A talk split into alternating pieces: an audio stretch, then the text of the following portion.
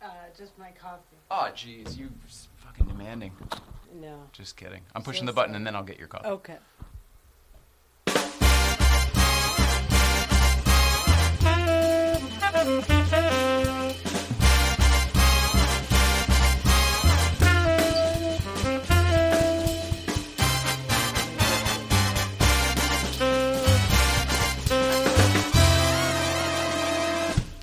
Okay. Oh my.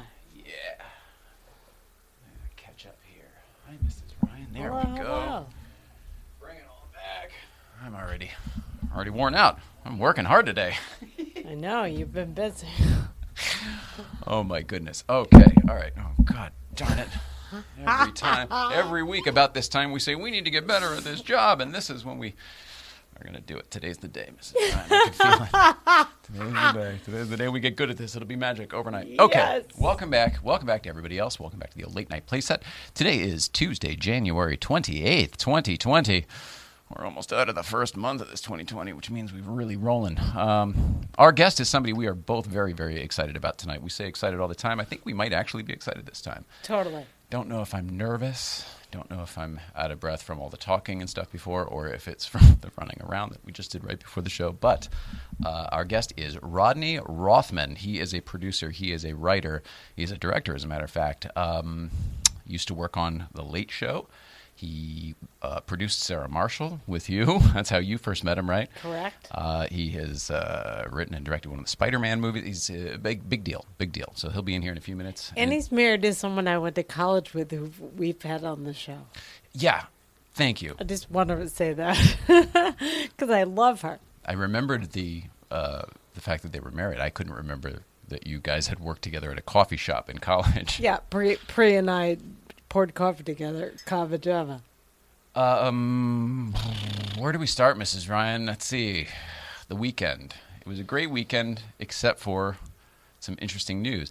Uh, well, we had our breakfast club on Friday. Oh gosh, great turnout at breakfast club. Thank you to everybody who came out. It was a lot of fun. Really good group. And then uh, Saturday we had something that was a lot of fun. Oh, Pelican, Pelican Parts, also really fun. Early very, very crowded, very early, and um, and we got to buy some chairs or something because that that doesn't work for us anymore. Big space. Uh, but gosh, huge turnout, and thanks to everybody who stopped to say hello to us when they did see us and stuff. Okay, okay. Uh, Sunday, we woke up early and we decided energetically, uh, let's just take a day to restore. Let's not go uh, to Malibu Kitchen, which is what we normally do. We were actually going to go by the new Los Angeles Cars and Coffee uh, new location at in Griffith Park at the Ferris wheel. It's not the Ferris wheel, the carousel. And then we were going to do the Petersen Auto Museum and then make our way to Malibu. So we just decided, oh, that was a whole bunch. Let's just uh, let's just bag it and, and, and restore some energy. Cut to a couple hours later, um, the same road that we would have been driving at the same time. The news came in, of course, uh, about Los Angeles hero Kobe Bryant, and Yeah. uh, sadly, sadly, his daughter as well, um, as well as seven other souls on a helicopter passed away right out there in Calabasas. yeah, it was crazy. It was uh, the weather was nuts. It was one of our deciding factors of not going. It was like, oh, what a nice day to stay in. And uh, gosh, it's so sad. I uh, don't know anything about sports ball, as people from this show know. However, however, I did have the opportunity to spend the day with Kobe Bryant once. Um, this was, gosh, about 10 years ago, I guess, maybe even a little bit more. And uh, the story here is I got a phone call from Nike. Uh, I used to own this car at the time. And uh, they wanted to drive a high profile basketball celebrity for a new sneaker launch. And they wanted the Back to the Future car. And I was like, okay, well, what could this possibly be? I think we know what it, what it is, obviously and uh, and so we confirmed with them, and we put the whole deal together and whatever, and uh, ended up spending a, a, lovely time with Kobe Bryant. And obviously, all this time in the car was just the two of us from location to location. So we spent a lot of time together, and um, I remember very specifically one of my favorite things from that day was. Uh, you know, we're in the middle of a conversation in this tiny little cramped time. Imagine Back to the Future 2 when they're having, Marty, your, your daughter, whatever, the whole thing. Uh, I made that line up. It never occurred but he was uh, people are honking all the time and waving like crazy like nuts anytime i drove this car around it was like that and uh, well i just gave it away learn to tell a story all right i'll work on it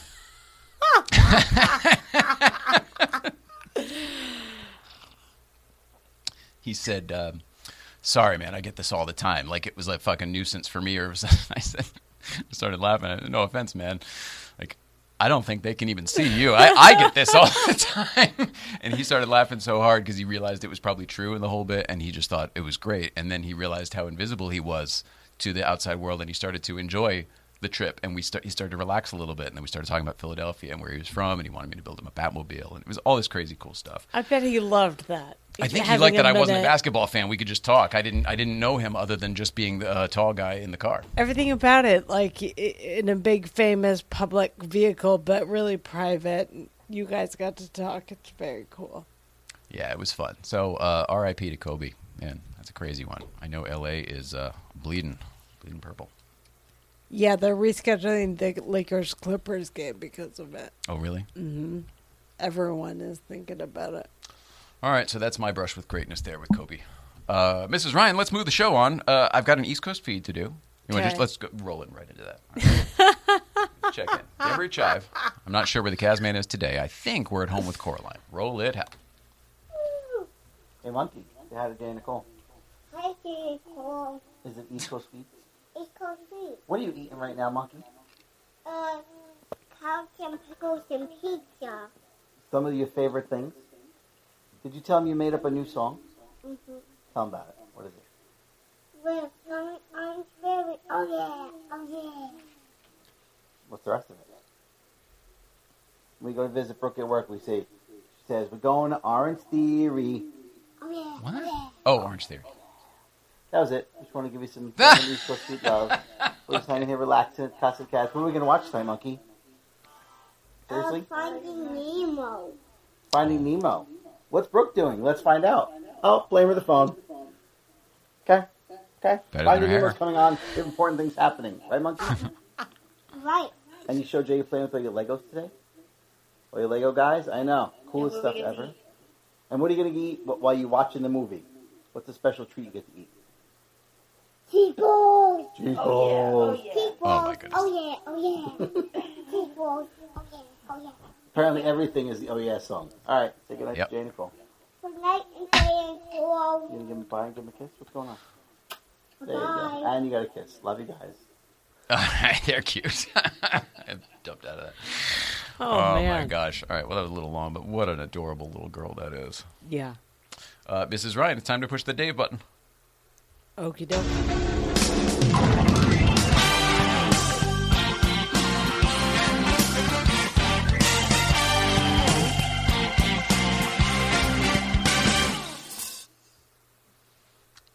All right. Uh, if you've been paying attention lately, you know we've been going after Mr. David Letterman to be a guest on this program right here. The obvious reasons we're sitting at his old equipment here, the furniture, etc. Uh, there are some personal reasons, obviously, with Jay Ryan. There's a whole story to unpack here as well, and uh, we're going to do a bookend to a conversation that started 20 something years ago. Uh, uh, and we're very much looking forward to that. Mrs. Ryan has been working on it with Dave's guy, trying to put that together as well as other things. Now's the time where I ask Mrs. Ryan, what's going on with Dave Watch?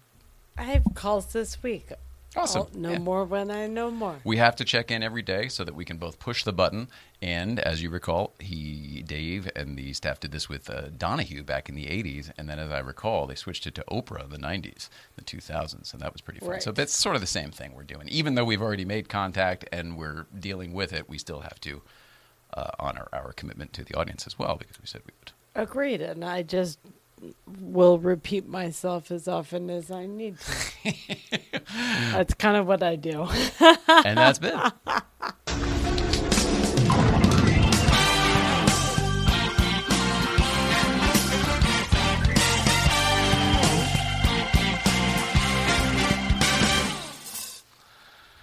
Oh gosh, it's the greatest. And then I only have one other announcement, Mrs. Ryan, and that is that our website is live. Uh, please feel free to latenightplayset.com. Go watch shows, go listen to podcasts, go shop and buy stuff, go follow us and I'm reading all the stuff off the card. Support us and check out that backstage blog, which is coming soon. Uh, no, there's all sorts of cool stuff, and it will be fun for us. Oh, that was weird. It's like a bizarro. Like a, wait, we're, we're here. We are right out of the website live. All right. So that's exciting for us. Finally Very done. Finally exciting. done. Merch store, all that stuff is up and running. Late LateNightPlayset.com. Yeah. This is Ryan. It's time to ask the question that's on everyone's mind. Oh, what's going on, Mrs. Ryan? Uh, I'm going to truncate some of this because I'm really excited for you to talk to Rodney, and I haven't seen him. We figured out since 2007 ish. Uh, but so mhm, I'm not good at that yet. We're Um, working on it. the there there there is a lot of uh, question as to why injuries that are surgically operated on tend to get worse and have recurring injuries often. Studies into that Not are dissimilar to a car, right? Oh, it's fine when it was built from the factory, but the moment you go monkeying with it, Yeah, with the minute you mess with anything, but they're finding different correlations with the brain. It's changing the brain when you need to get something uh, operated on when it's that damaged that it needs to be repaired. interesting. So I think of it that the brain's finding another way to communicate because they're finding that the pathways are atrophying, and that's that seems to be the problem that is leading to recurring injuries. How do those neural pathways uh, atrophy? How do we? Know, is it from not uh, playing bridge, as Monique Thomas likes to say? Is it from not stimulating the thinking brain? It's not maintaining pathways that exist. Understood. But uh, okay, well, uh, then I'll, it's a question for another time. Short answer, yes. Um, outside, is, sorry, I'm getting better. I'm doing my best. you are Um, so good. It's amazing. I can hear you, uh, your speech a little bit today. So is that tripping you mentally up? Can you hear it too? Mm-hmm. Yeah. Don't let it bother you. I mean, that's hard to say, but or hard to do, but don't let it bother you. Thank you. Look how beautiful you look, and then focus on that. Done. Great. Um, there was a first grade teacher out, outside of Washington D.C. It is tripping. It makes me think different things. It's like leading people down the wrong path when I story tell. Um, there was a te- there's a teacher outside of DC that shared her story on social media. She had to t- she teaches first grade for uh, hearing impaired students primarily K through eight, and she found herself in the awkward position of having to teach students that farts are audible. First graders didn't know, like deaf first graders. Sure. So They only feel it. yeah, th- so they didn't know why students were laughing and whatever. It was just it's an eye-opening reminder for all of us It's that like, perspective. people Perspective. don't know what they don't know. So before you judge. Um, and then last, uh, there is a new hashtag going around, primarily Japan, called adult cream pie. It's a, it's a, which is making a lot of Americans make that face. I know of- there's a sexual term.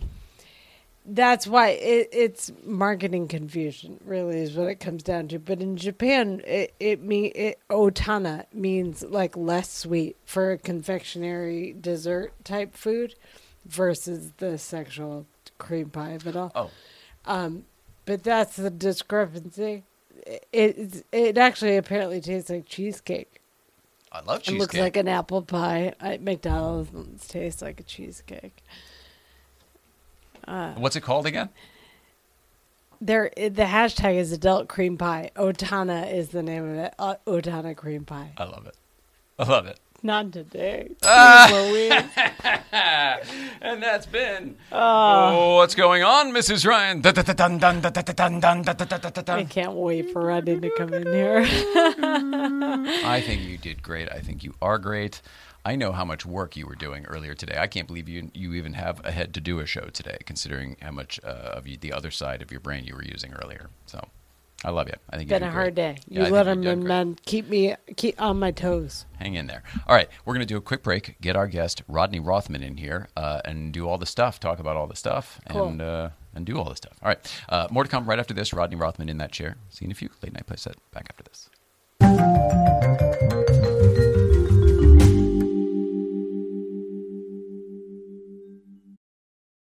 Oh, so delicious. It's the hot sauce made by Bears. Garlic and serrano mixed with love and care. You can put it on your eggs, pour it on your rice. It's great on a leg, it's better on a slice. It's oh, so delicious. It's the hot sauce made by Bears. Oh, so delicious hot sauce. Great on everything except oatmeal. Get your bottle today at oh osodelicious.org. One dollar from every bottle sold goes to the National Military Family Association.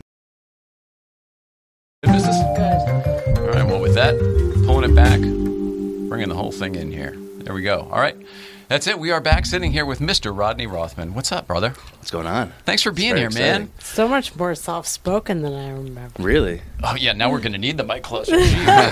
Um, this is really exciting for us for obvious reasons with your Letterman past and everything. Yeah. But you guys have quite a past, and your wife has already been here. We Yeah, went yeah. down that road already.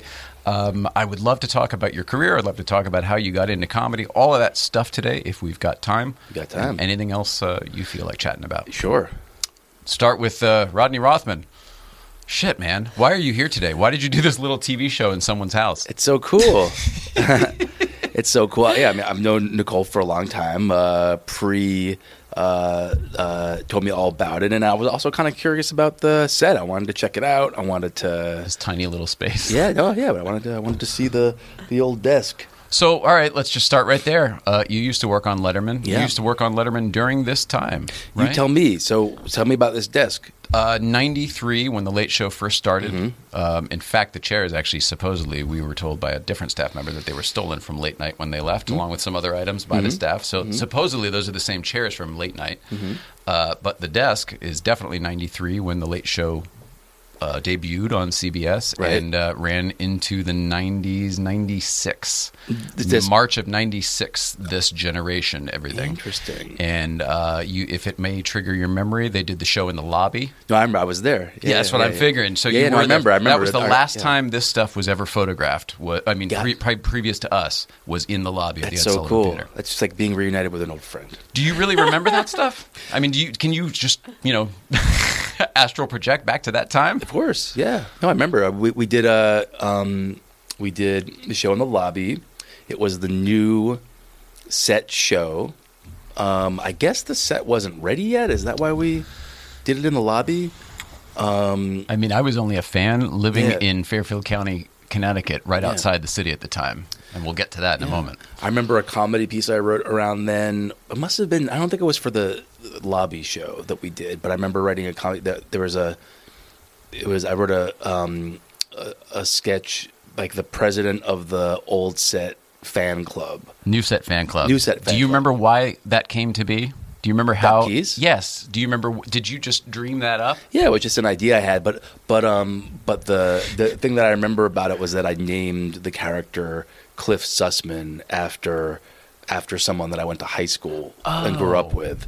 You know, and you're not supposed to do that. You're not supposed to like name a character after a real person. Right. And then I, and then I had a very awkward uh, train trip with Cliff Sussman No sev- way! several several years later. All right. Well, as as a kid who Yeah. looked pretty much like the character Cliff Sussman in that sketch, I don't have a clip of it today, but I know it very very well. I recall it. The Yeah. kid came over and he wouldn't stop touching the desk and the whole bit. Yeah, I can't remember who played that part, but I don't know, but he wore an outfit just like me, and he looked just like me, and Yeah. I was the kid at home. Um, I thought Rupert Pupkin. I thought it was a take on Yeah. somehow Pupkin Sussman somehow in there. Oh yeah, no, no, no. I just, uh, I just, just broke every rule and named a character after someone that I knew. So, do you remember? Here, can I play a clip for you and see if it may jog your memory? Because Sure. it's from the show you're talking about. It was Yeah. the first show back with the new set. Yes, yes, yes. Okay, Okay. I'm gonna ro- roll it, Hal. Once you get her started, by ah, God, you just, stop there's it. no stopping her. I've noticed two problems with the new set. What? Well, one, uh, this microphone is higher than it needs to be. Now, what's that about? Well, it's because the other microphone, the one that's been on the desk for two and a half years here and uh, 13 and a half years at NBC, last night that was stolen. You're kidding. Now, that was stolen. So. So we had to replace it with this other uh, new, and it occurs to me that we stole that microphone from NBC. So you know, and the other thing is there's no window here now. So when I do this, what do we get? See? We we used to have some kind of satisfying sound effect that I don't know. Some things to work out. We'll have some meetings and we'll take care of those. All right. So, does that ring a bell at all? Yeah, kind of. I always thought that the Cliff Sussman character was based on oh this the microphone thief because later in the week Uh-huh. there's a different piece that comes in with uh, uh, Dana Carvey comes in to steal a piece of the new set Right, for right. his new show I think the Dana Carvey the Yeah. famous Dana Carvey show was starting.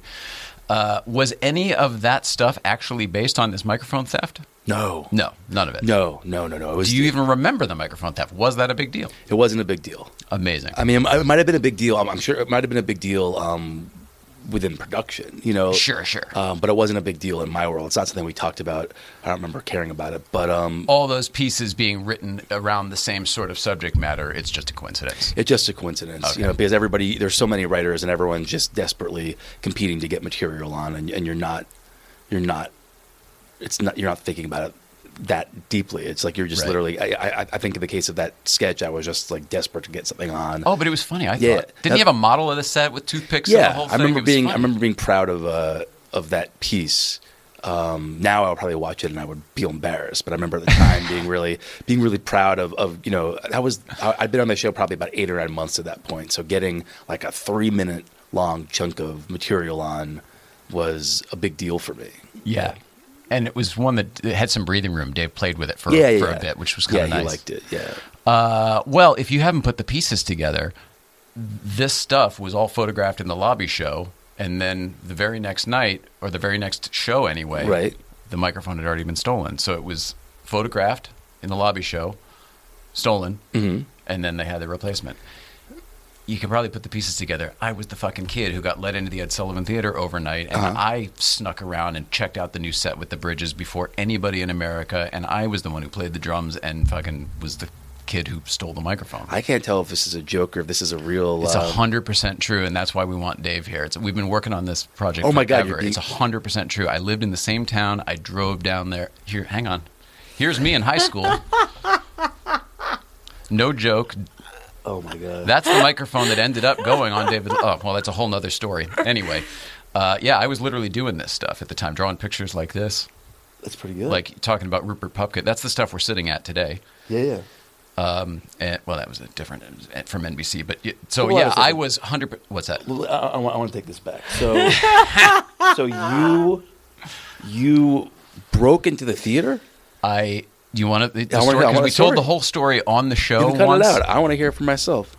I um, it was the night of the new set reveal. It was supposed to be. It was a Monday night, Mm-hmm. and there was going to be a new set, and I couldn't have been more excited about it. My dad had just died two weeks earlier. Wow. I had a friend come stay with me. My parents were divorced. It was just me, only child, so I was like alone. had a friend come stay with me, and uh, my you can tell from all of that stuff that was my high school work. Those are like those pictures and stuff. That's what I was doing instead of arithmetic and Yeah, shit. Um, so I was totally into this shit, and I really wanted to see that new set. And Letterman lived around the corner, and the show was down there. I was already interning at NBC. In like I sort of knew. In Connecticut, you said. Where in Connecticut? Uh, I lived in a town called Wilton. Wilton. And Yeah, he and I in lived New right. Canaan? Mhm. Yeah, we yeah. both lived right on the border of both of those towns. Got it, got it, About okay. Mm-hmm. a mile apart. Yeah, uh, and I feel comfortable saying that because I don't. He lives in Montana or somewhere else now, not at this place.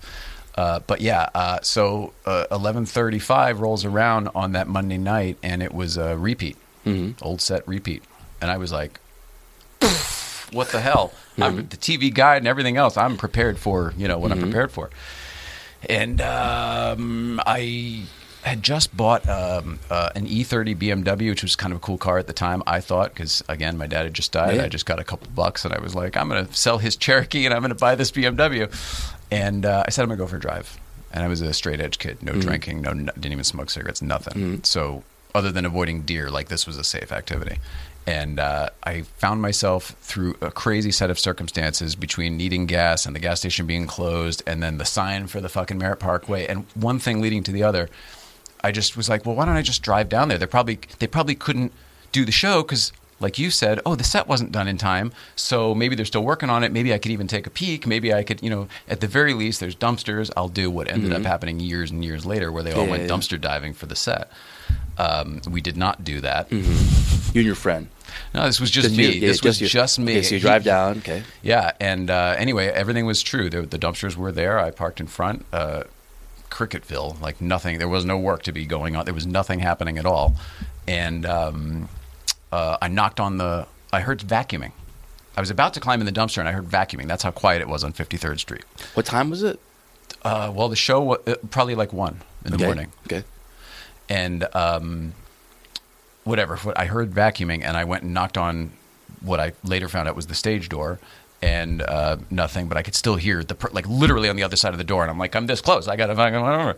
So I just a little bit harder, and they opened the door, and I just literally went right past, and I was like, oh, running late, huh? And I went, I just it was a tiny room, and I'll, you know the space Yeah. now. It was the tiny vestibule, Yeah, I guess yeah. a security vestibule. So it's like one door, a fucking little thing, and then another door, and I just went through the other door really quick and then it was like okay i'll just he's vacuuming so i'll just figure out where i'm going and i already did had i really had worked at nbc at this point at Uh-huh. 30 rock and stuff so i knew production i knew how all this stuff worked and etc But, But I whoever was through- but whoever was cleaning didn't come after you. correct he All just right. opened the door for Yeah. me let me come in uh, and I went through that next door, and as you know, at that point, you are on the stage of the Ed Sullivan Theater, right where the guests make their entrance. Mm-hmm. Yeah. That's where you walk out from that door. There's not room.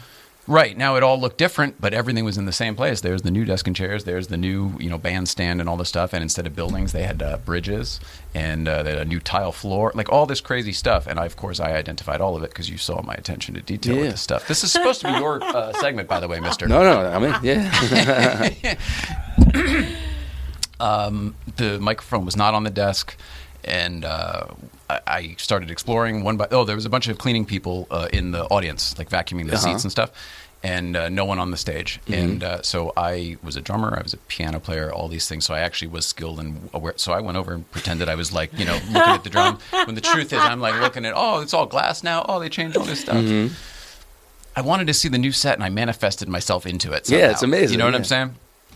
And uh, so one by one, the people left. And after maybe 10, 15 minutes, I was the only one in the Ed Sullivan Theater building. What an The innocent Ed Sullivan time. Theater building. You know what I Yeah, mean? this is before 9 11. Yeah, I mean, yeah, it's yeah. 96. Yeah. And I was a kid. yeah. I was a Yeah. kid that, what are you doing in here? Get the fuck out. Yeah. Um, so I started exploring, and I went up in the catwalk, went up the spiral staircase, and going all over the Yeah. catwalks and up into the balcony and back down. And and um, uh, once I got fucking bored, I guess I found another staircase behind what was the double doors that went downstairs underneath the stage, and um, past all the departments and uh, like there was a green room down there. And then i found another hallway that was really like dark like not even finished like cement. And anyway that took me to the other side of like the broadway side uh, and it took me to by where the Hal Gurnee control room is.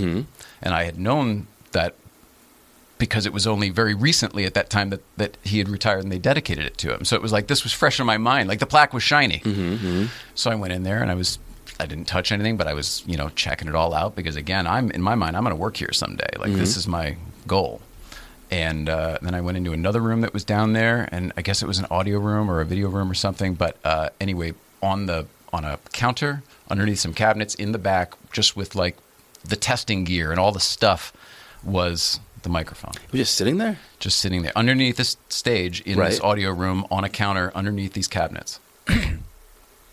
not in a box, not hit, just literally there.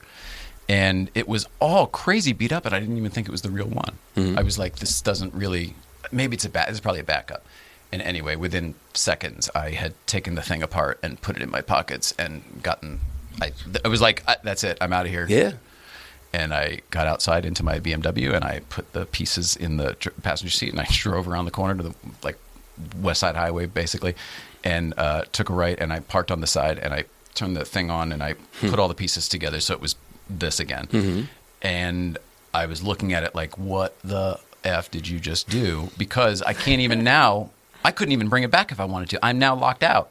Yeah. If I had made this decision, thought about it before, I would, oh well, hey, buddy, the angel and the fucking mm-hmm.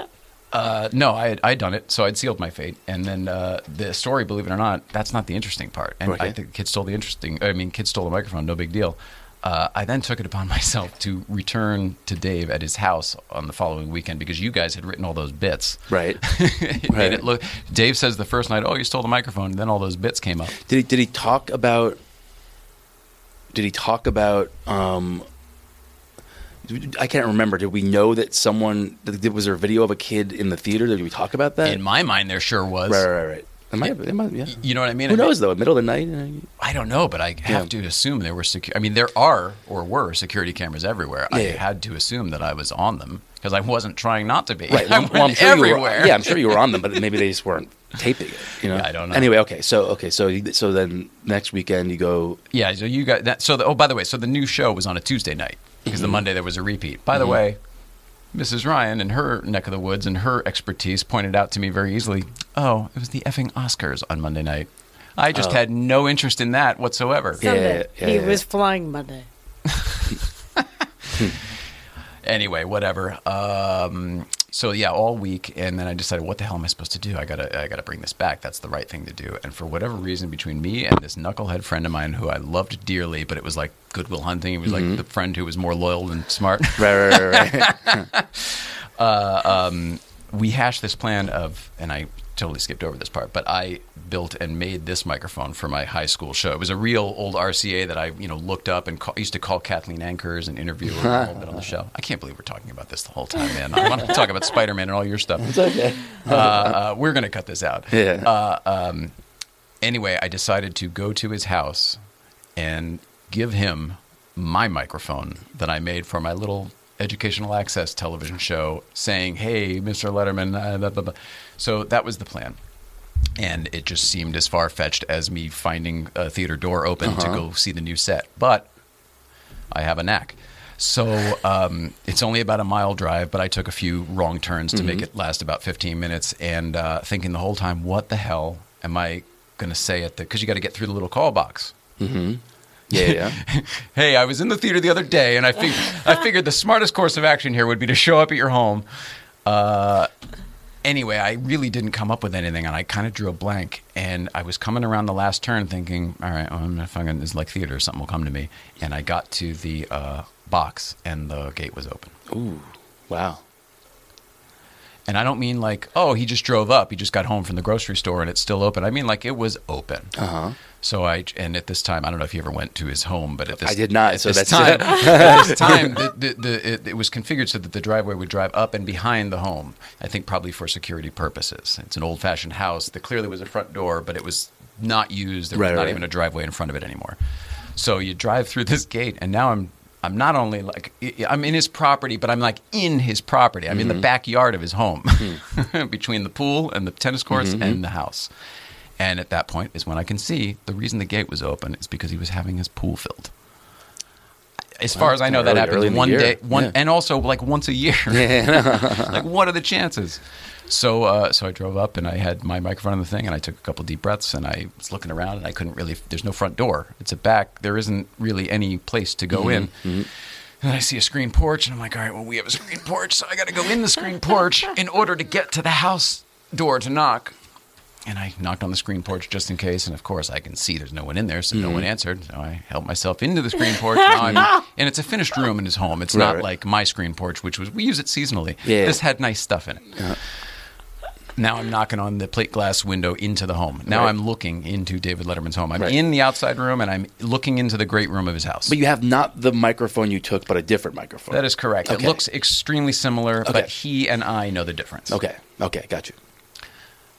comes I see him come into sight and come around the frame and it does typically what can I do for you and I said uh, and he you know and so he comes out the door and now we're on the porch probably making sure that I don't fucking have a conniption fit. And uh, I said uh, I, I uh, my name is uh, and I used to do a show down at the high school and then uh, and I don't remember exactly what I said but I blather blather blattered for a while and said uh, I know yours yours yours was stolen and you mentioned on the show and I would love to you know just donate this to the show if you you don't want to use it or not. And he says, after a few minutes of just kind of sizing me up, he said, well I, I can't take this. And I and I oh no no it really would mean a lot to me if you just uh, you know. And. And he was very adamant about I can't accept Yeah, it. yeah, yeah. The thing cost me at the time like six hundred bucks. Like I cashed out my whole thing, and then I had this piece uh, made by a welder and painted it and mailed, you know, a different thing. And I had the whole thing chromed because mine wasn't the right color. Like crazy OCD, Uh-huh. Yeah, yeah. Asperger's y type stuff.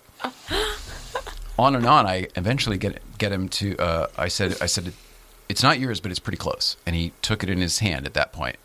And the moment he took it in his hand, I was like, "He's this is going to work. He's going to take it."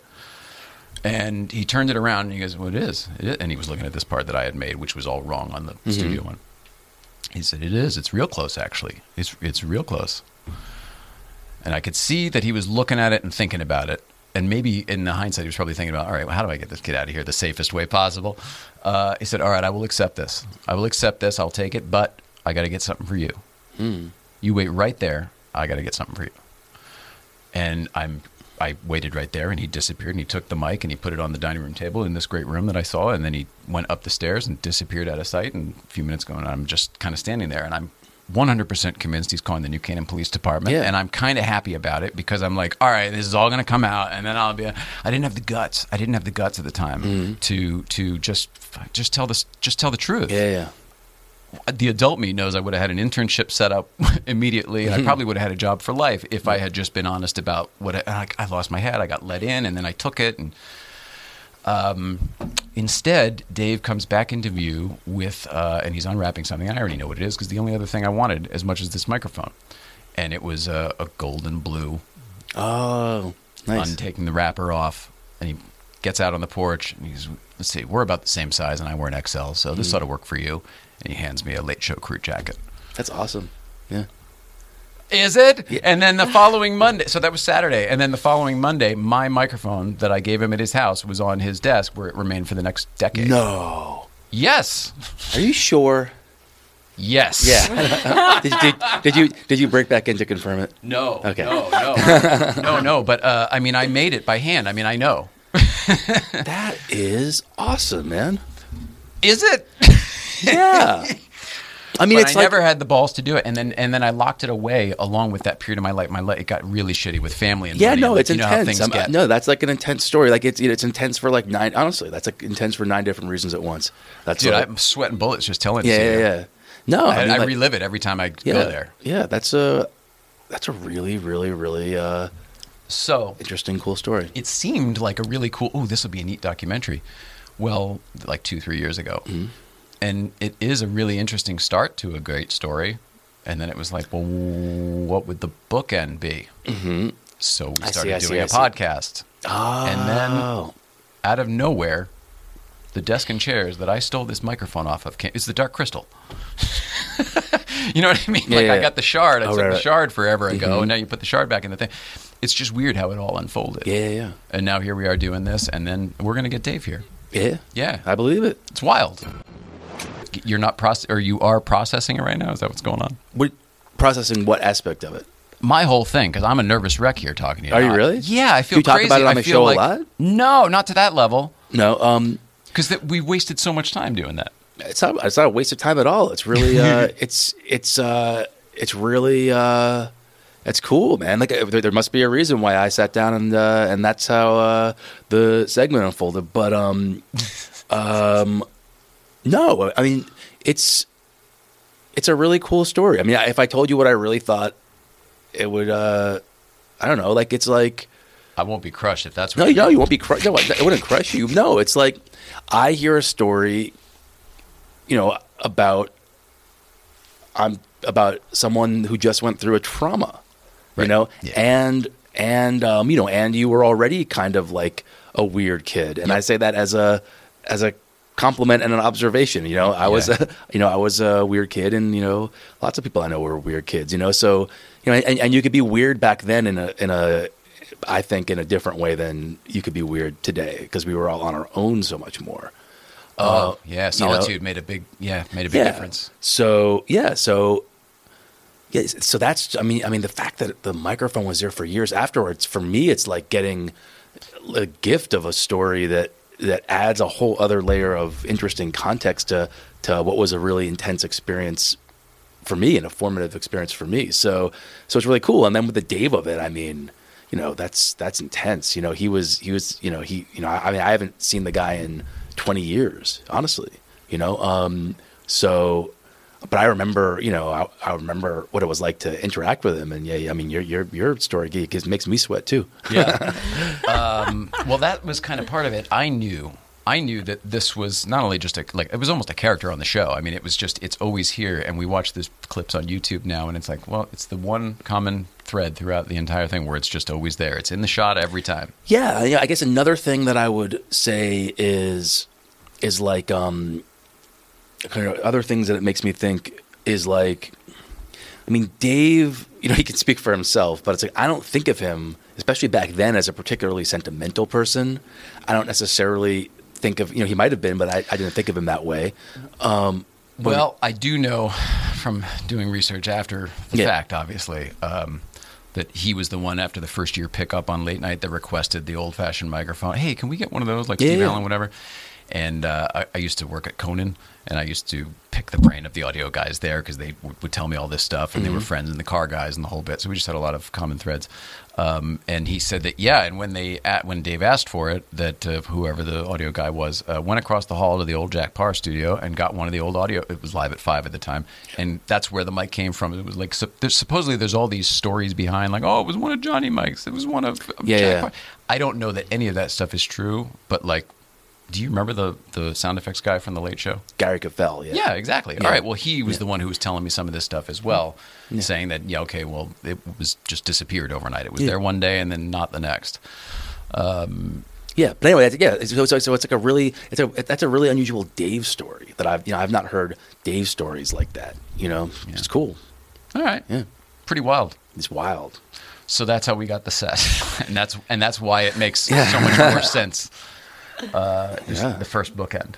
All right, on to you. Yeah. Gee whiz, man. I, I hope talk this show makes me. it up tonight. All right, we got Letterman out of the way. Yeah, What was it like? To, did you enjoy your time though, working on that show? I did. I did. I mean, I don't know. I don't. You must have been really young. I was young. I was 21 when I was hired there. Whoa. Yeah, and I How was long were you there? I was there uh, just maybe a hair under five years. That's Oh, a good run. Yeah, yeah, um, yeah. So wait a second. What were were you there when Rob Burnett took over EP? I was, and that was um, exactly the time you're talking about. That was exactly like the, the Rob's very first show back as executive producer was um, that lobby show. Yeah. So um, you know, Maybe they always blamed it on Morty. I know. maybe, that, maybe that's how you got in there. Is that they, there, there was like no one watching the store for a second, you know, like um, Great. Oh, the changing of the guards. yeah, but um, yeah, yeah. I mean, I, you know, a lot of details from that job I remember, you know, and I can't remember like literally what I was doing this morning, you know, but I remember a lot about that job. Just but, uh, impressionable youth kind of thing. Like, impressionable youth. It was The just show was huge at the time too. Yeah, it was like the biggest show in television. Yeah, it was a really heightened, you know, just a very heightened experience. You know, a, a lot of adrenaline running, so you just remember a lot. You know, and, and, and young, and, and everything was new, and uh, yeah, and, uh, you know, uh, but um, Did it feel important then? important. That show, like i- it's such a cultural defining Yeah, entity. Yeah, I mean, it did. I mean, it felt important in the sense that like everybody. I was just talking to people about this this weekend. You know, like because I saw a bunch of uh, Letterman folks this weekend for the first time in a long time, and um, you know, it felt important within our world. Like everything was life or death. You know, everything was life or death, and, and everyone was really keyed up and you know all the time. You know, and and if something, you know, live television it, it felt just like literally felt like the end of the world of something went wrong, you know. And if you screwed it up, it felt like the end of the world. You, You, know? guys were running the big show at that point. I mean, you got the big show, the Yeah. big stakes, right? yeah, and then yeah, but then as far you know, like I guess, and then pop culture wise, I mean, it it um, yeah, it felt important, but it also felt I don't know, like it was also kind of funny because you know, like I said, it was it was the end of the world to us, but it was on at eleven thirty at night, and like you know, lots of people didn't watch it. You know, Yeah, that's true.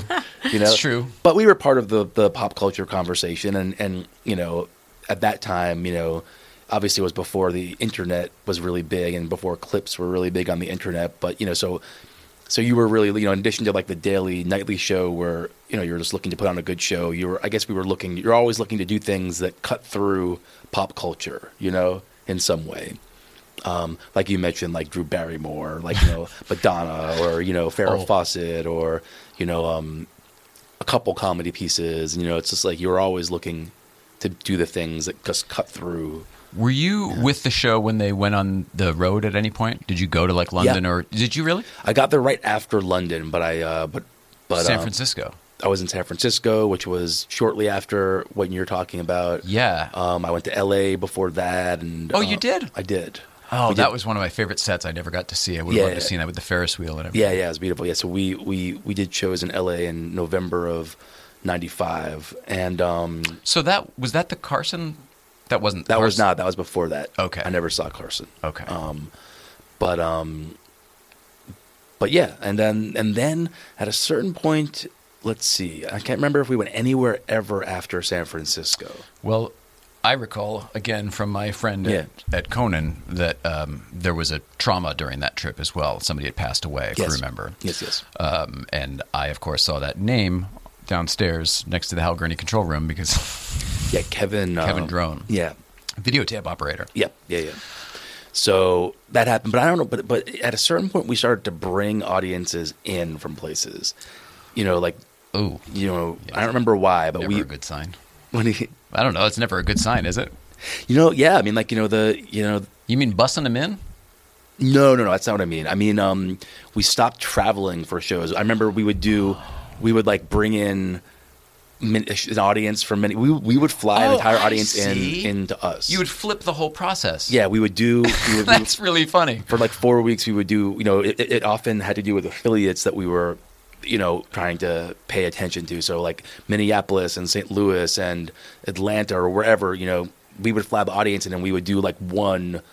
St. Louis show, and we would write a bunch of comedy or I film. totally remember. Yeah. You dropped, you changed the backdrop behind the desk. And yeah, stuff. but Dave wouldn't. You know, we wouldn't go shoot remotes there. We wouldn't. Um, you know, you know, if if we did shoot a remote, we would send one of our repertory people, and It is yeah. material, but it's totally a way to drum up business. Yeah, yeah, yeah, yeah, That's yeah, a great yeah. idea. Did you get to work with Hal? I Or was didn't. gone already? He was gone. I don't recall if I ever met him. Okay. Um, I, I, mean, it's technically still alive, I think, right? yeah, Yeah. I think so. Um, but there's a guy who I don't think is alive named Pete Fadovich. Who, Oh, I yeah, loved Pete. Yeah, I met used to Pete. come. ar- Yeah, he used to come ar- around. Hey, what's up, buddy? Yeah, yeah, yeah. yeah. um, so Pete was around, but I don't remember Hal being around. Okay. Yeah, it doesn't matter. How many Uh, writers were there when you were there? Um, it would range from like eight to fifteen.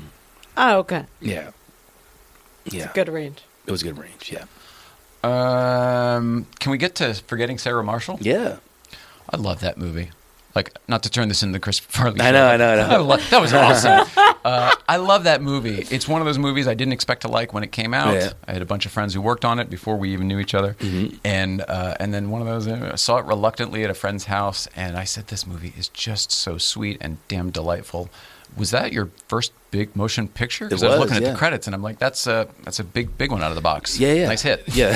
yeah, that was my first the first movie I worked on like from start to finish, you know. Um and um Did you, you did you have anything to do with the writing as well? I did. Oh. I did. Um but um yeah, so the way that worked is I mean Jason Segel wrote the movie and um and then I kind of was part of, you know, once the movie was going to be made, you know, I was kind of part of the team. Really him and me and Nick Stoller um were sort of then kind of the team that that um rewrote it. You know, um Made it what it is. Yeah, but but the you know but the the essence, not just the essence, but you know Jason really wrote. You know, in that case, some, I've worked on some movies where the script you know evolves a lot, and that script did evolve, but but it was very much uh, created by Segel and and from his brain. And I think a lot of the backstory is out at this Yeah. point, where it came from and everything. So, but anytime it's a personal story where there's actually, you know, it's really your feelings involved, it comes out on the page, Yeah. in my opinion. Yeah, so I was really maybe part of the team that like rewrote it and figured out how to make it- get it get it on its feet, you know, and make, how, you know get it to work. Well done. Yeah. Good grief. I love that movie.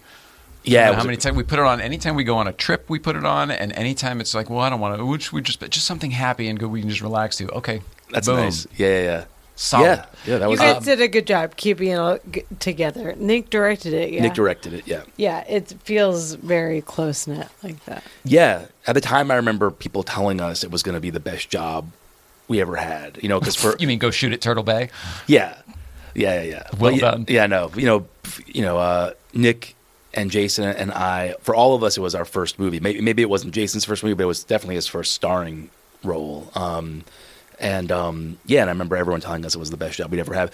Mostly because we were living in Hawaii and filming, but also because just the vibe generally, and and I think we all kind of acknowledge in the end that it sort of was the best actual experience, job experience we ever had. Yeah.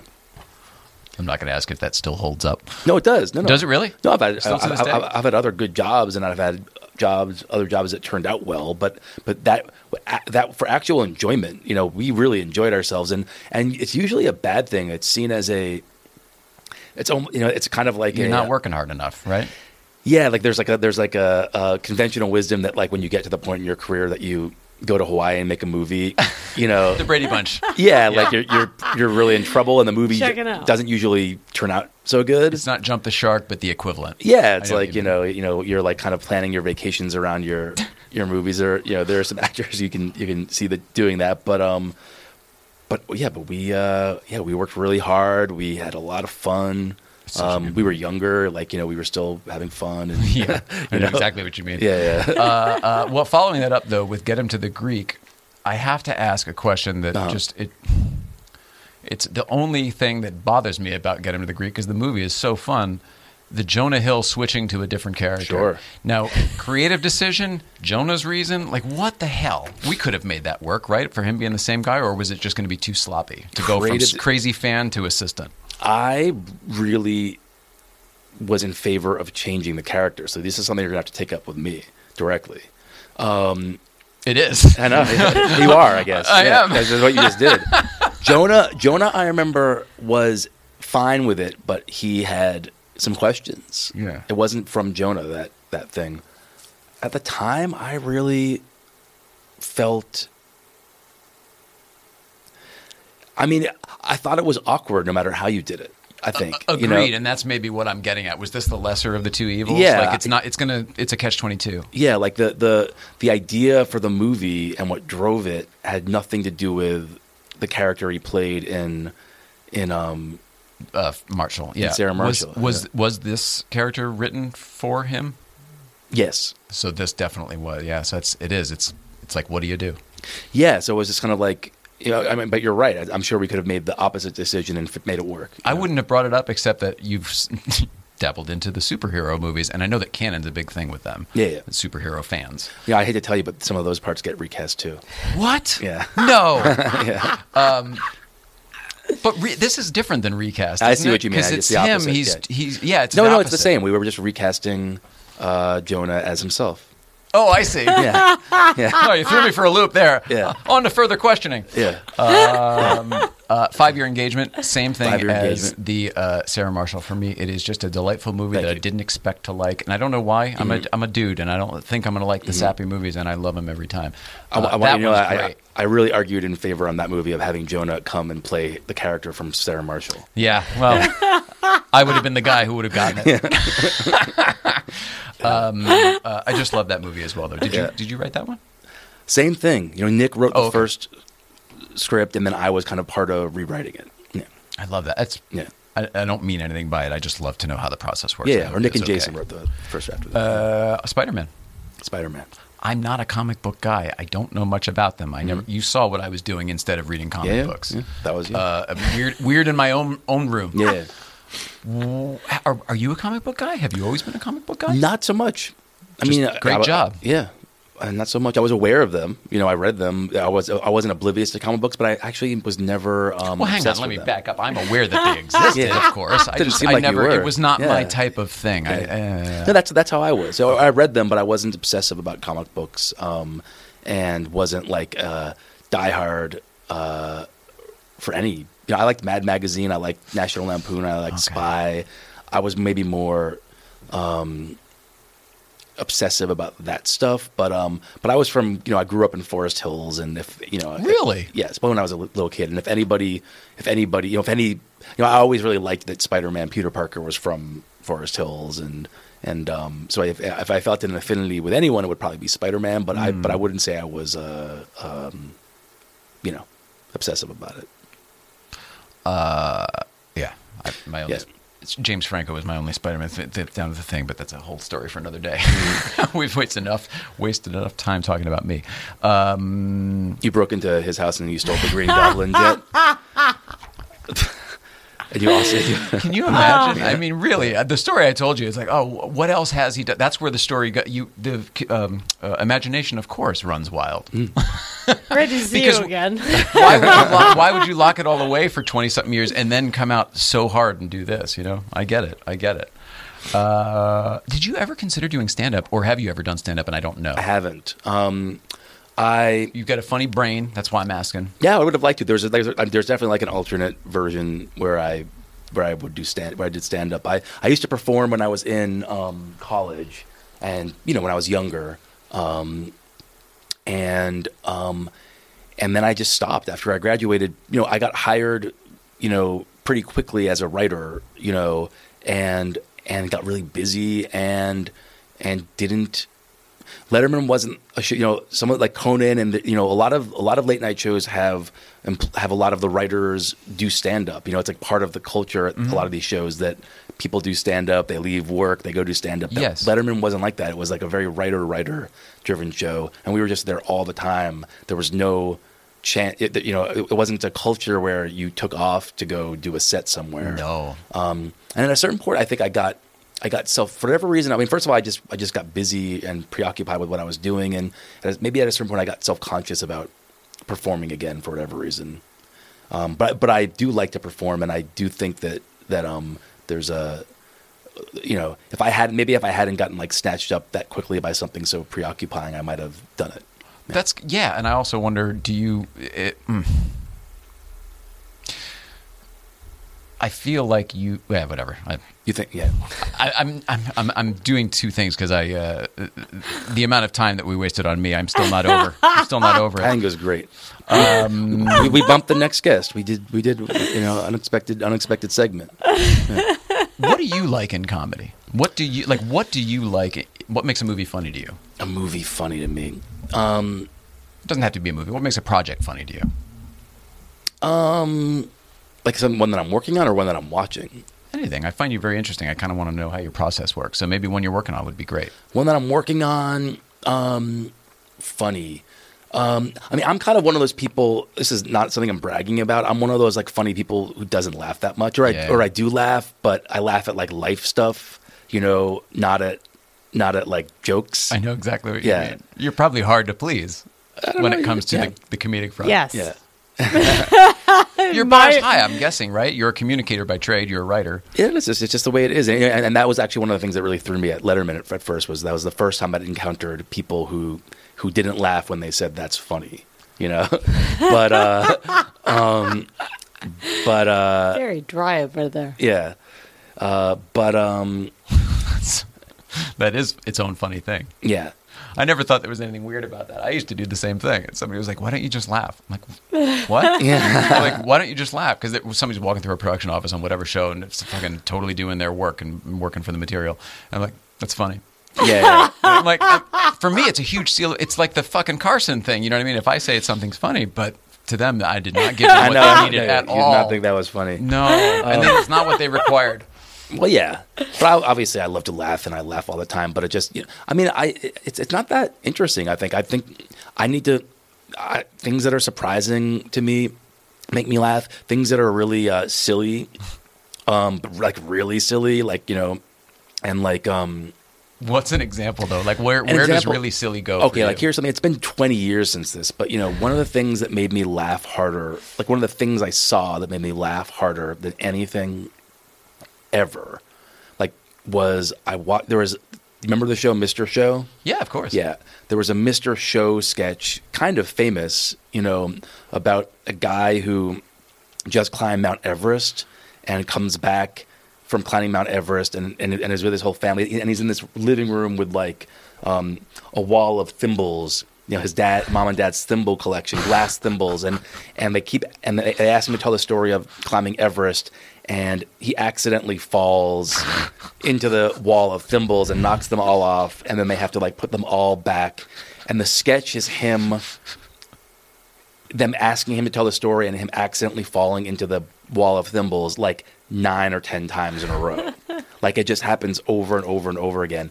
And that made me laugh so hard. You know, um, It, it sounds borderline like Super Dave. Oh, that kind of humor was it that sort of thing? Him all- falling but- over or Gods must be crazy. Yeah, no, but also, but, but yes, so there's definitely a slapstick element, but it's also, you know, it, it it blew my mind. Like, you know, at the time, it was so like it's uh, transgressive is the word that, that pops into my head, but it was like so.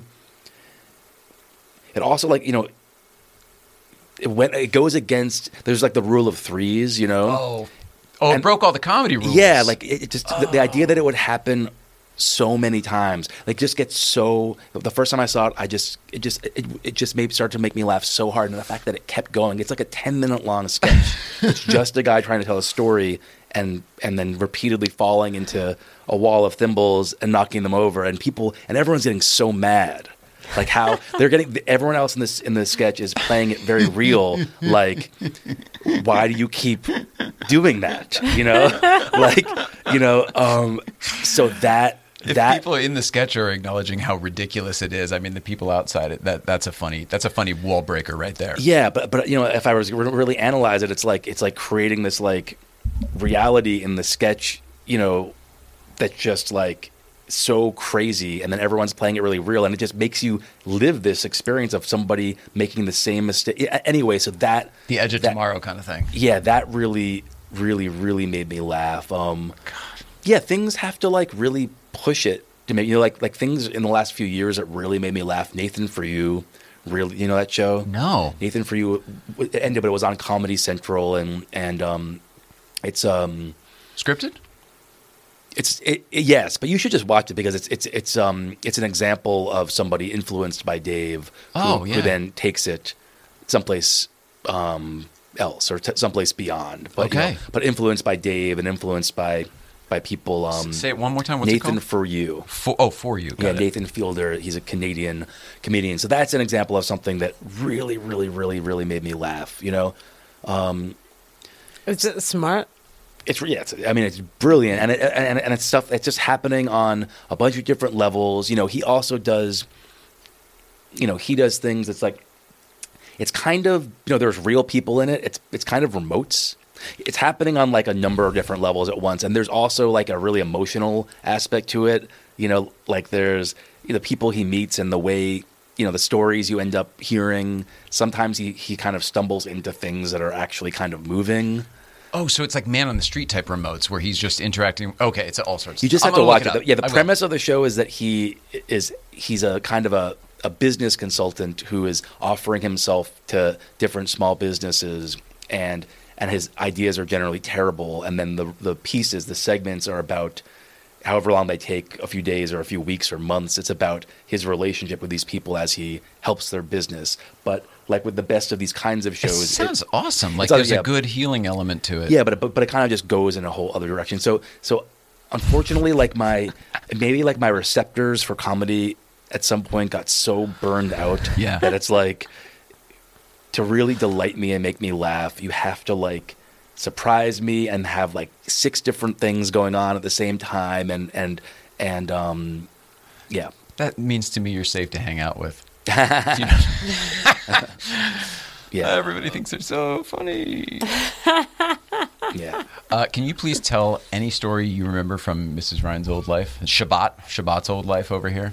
Yeah. Our viewers really know us in the car world, and they know her not being able to walk and doing this, not doing her old job. and Mm-hmm. Of stuff. course. And you guys used to work on some pretty high caliber stuff, as we were just talking about. Yes, So- well let's well, first of all let me just so were you working with Jonah for Get Him to the Greek? He was at my company. He was part of that group, but Right. I wasn't day to day. like I'm sorry, like beyond forgetting Sarah Marshall. I know we had encounters, but do you remember like what was or, or you know were you working with Jason when I was working on Five Year Engagement? No, I was gone pretty soon after Sarah Marshall. I Yeah. switched companies. I remember. I kind of remember. Um, so, I mean, I remember. Um, I, me- I remember the first time I saw you. I was. I remember being kind of fascinated by you. you. you- I remember you came. I literally remember you came over. You put your hands on Jason Segel's shoulders, um, and you greeted me. I, I still remember this. You greeted me as if we knew each other, which maybe we did. but I remember having one of those nervous things. Publicist. Yeah, yeah. I don't think we knew each other. Yeah, yeah. Good But for y- me. Yeah. but you were like very familiar with me uh, in a way where, where that immediately sent me to the place of like, uh, like, uh, am I being rude right now? Disarming, disarming. Yeah, but also, but also, like, am I being rude? Like, do I not remember knowing this person? Um, but um, That's how she got her way into my life too. yeah, yeah, no, it's. Uh, You're it's, uh, welcome. you know. That's how Pre got her way into my life. Michigan. yeah, it's Michigan. Yeah. Um, I mean, it was really, it was really fun back then. You know, like I mean, it still is fun, but it's fun in a different way. It's a To be different. able to do a press junket to fly to Hawaii to do a press junket Yeah. for a movie, first of all, to actually go to the location for the movie. I mean, it's it's sort of unheard of even at that time, but certainly not today. Oh, it would never happen today, right? The I mean, it, would- money it would happen. It would happen, but for like Jumanji or something. For you know? Jam- it would have Yeah. to be really big, and Yeah. like I was, I don't remember what you're talking about, so I'll ask you about it later. But um, Jason wrote the movie in Florida or in, Hawaii, uh, yeah. Hawaii, right? So he was involved intimately with the whole process. So it's, I don't think it usually works like that, Yeah. right? Am Oh, I yeah. crazy? No, no, no. th- Yeah, there was like a lot of like very organic things about it, and you know, yeah, you know, yeah, it was really it was just of a time. It was like it was a bunch of you know of talented people um, being given you know you know a budget, for instance, for a movie that you would not get today. You know, like you know that the, that movie cost, I guess, around let's say thirty five million dollars. Like you don't get that much money for a comedy starring mostly unknowns. You know, I was listening to um, a podcast. Jonah told me about this podcast uh, uh, that Bill Simmons hosts. It was a podcast about forgetting Sarah Marshall, and they kept calling it a. Um, you don't like sports. You said that before, right? Well, I don't I don't have anything against it. In fact, I know very odd rules, but I just don't follow any of it. Right. Um, so they kept calling Forgetting Sarah Marshall a salary cap comedy. I get it. Yeah. Like they were like, you know, this is a movie that has like, you know, um, Jason Segel, Kristen Bell, Mila Kunis, you know, um, Russell uh, Brand. Russell Brand. The thing is, those guys weren't that big when that you know, movie b- hit. you know, no, But but Paul Judd- Rudd, oh, Judd. you know, you know, Judd, you know, Paul Rudd, um, I'm, I know I'm, you know, Bill Hader, um, Oh, that's true. Yeah. You know, Jack McBrayer was yeah, Jack when you, McBrayer, when you add yeah. them all up, there are a lot. Yeah. you know, so so so he was making this really funny point that it was the salary cap comedy, like like you have all these great players on their original contracts, so you can afford them. Yeah. you know, and it was- you know, and, and you know, and, and it was a time when you know a lot of us had come up in like under the kind of wing of Judd Apatow in television, you know. Um, and we were again, I keep saying, it, but we were young. We were young in our careers, you know. And and Judd had made this jump to movies and kind of brought a bunch of people and systems with him, you know. Um, and then it, that just blew up, and it kind of blew up around the time of Sarah Marshall, you know. yeah. So there was this. Yeah, it's a really, it's a really cool to be part of, you know, a a wave, you know, a wave in comedy, a wave in filmmaking. You know, you know, it was really exciting. And then and then there were values around that filmmaking community. Like you know, we you know we had our definitely had our many stock moves, and our many stock moves eventually stopped working. You know, or or, or people people people became familiar with them, but but um but uh, you know the, the values around that that filmmaking style and community were really cool values. You know, like they had to do with like you know. You know, it was like stuff influenced by James O. Brooks or by you know Yeah. Hal Ashby. You know, emotional storytelling and and um, also just being you know being like fresh and new and pushing things and you know um, so yeah, so we really got to do a lot of cool stuff. There was no sense of compromise. You It's know? wild though that you can Yeah. tug on the heartstrings and push the boundaries at the same time. That's kind of a hard. That's a hard act. Yeah, well, but you know, but it's also really effective, and that's you know, and, and that's stuff that I you know, I'm, I'm more likely to find stuff funny now too. Also, that you know, something it either has to be really emotional or just like a guy falling into, um, you know, thimbles 19 times in a row. you know, Uh, you mentioned Judd before. I completely glossed over Undeclared. I never saw that show, but I know how uh, what a big deal it was for people. Those the two those two damn shows. The one before it and that one. What's Freaks the, and Geeks. That's it. Freaks Yeah. and Geeks and Undeclared. Um, uh, did you, having spent time with Judd, did you ever spend time with Gary Shandling? a little bit. Really? A little He's bit, somebody very, very special to me. I got course, to yeah. meet him a couple times, but Mhm. I never got to know him. And uh, ironically, about a week before he died, we sort of agreed, oh my gosh, Gary's the one I should reach out to to help me tell this story. Oh, yeah, yeah, yeah. yeah. And he decided to, you know, check out. He was like, fuck you, Jay. You can do it on your own. Okay. Thank you. Uh, but I've always felt like I had a piece of him, and I know anybody who ever was touched by him felt the same way. Do you have anything like that? Do you have any stories? Do you have any kind of anything? I must tell you, I don't. I didn't Okay. know him that well. That's all um, right. I did, when but I- did you know him? Huh? What did you know him through? I, I know I knew him kind of through Judd. So Okay. So I would just meet him. You know, especially like ten years ago, there were you know there were a lot of like table reads, and we were kind of like this collective, and we would get together you know, to give each other notes on projects and Support each other. yeah, help just help each other with our with each other's projects and and and you know the, the handful of times I met Gary Shandling was him showing up to go to a table reader to help Judd on projects. You know, It was always cool. me too. He would show up at Saturday Yeah. Night Live all the time. yeah, yeah, Yeah, That's cool. so I didn't know he did that with Judd stuff. That's cool. yeah, yeah, yeah. So yeah, um, Not being a, a superhero guy, like I said before, I don't really know too much about the Spider-Man movies. But I Mm-hmm. did look yours up, of course, and wasn't that one that people pretty much really, really liked? yeah. Yeah. So congratulations Thank on you. that. Yeah. I know that's a, That another hard hit to, Yeah, yeah, to, yeah. to make the comic fans happy. Yeah, yeah, yeah. Um, congratulations. What was special about your Spider-Man versus the other Spider-Man? The other Spider Mans were very special. Okay. Yeah. oh, I didn't mean to say that they weren't. I mean, I know you're trying to like. you know, so You're diplomatic. trying to yeah, No, no, no. trash these other Spider-Man. Here's I'm the just, thing, I'm I just haven't- letting you know I'm not going there. I think they're wonderful. That's so funny. Wouldn't that be funny? I'm trying to get him to fucking Yeah. bad mouth. Um, I don't even know the villain. Well, we were animated.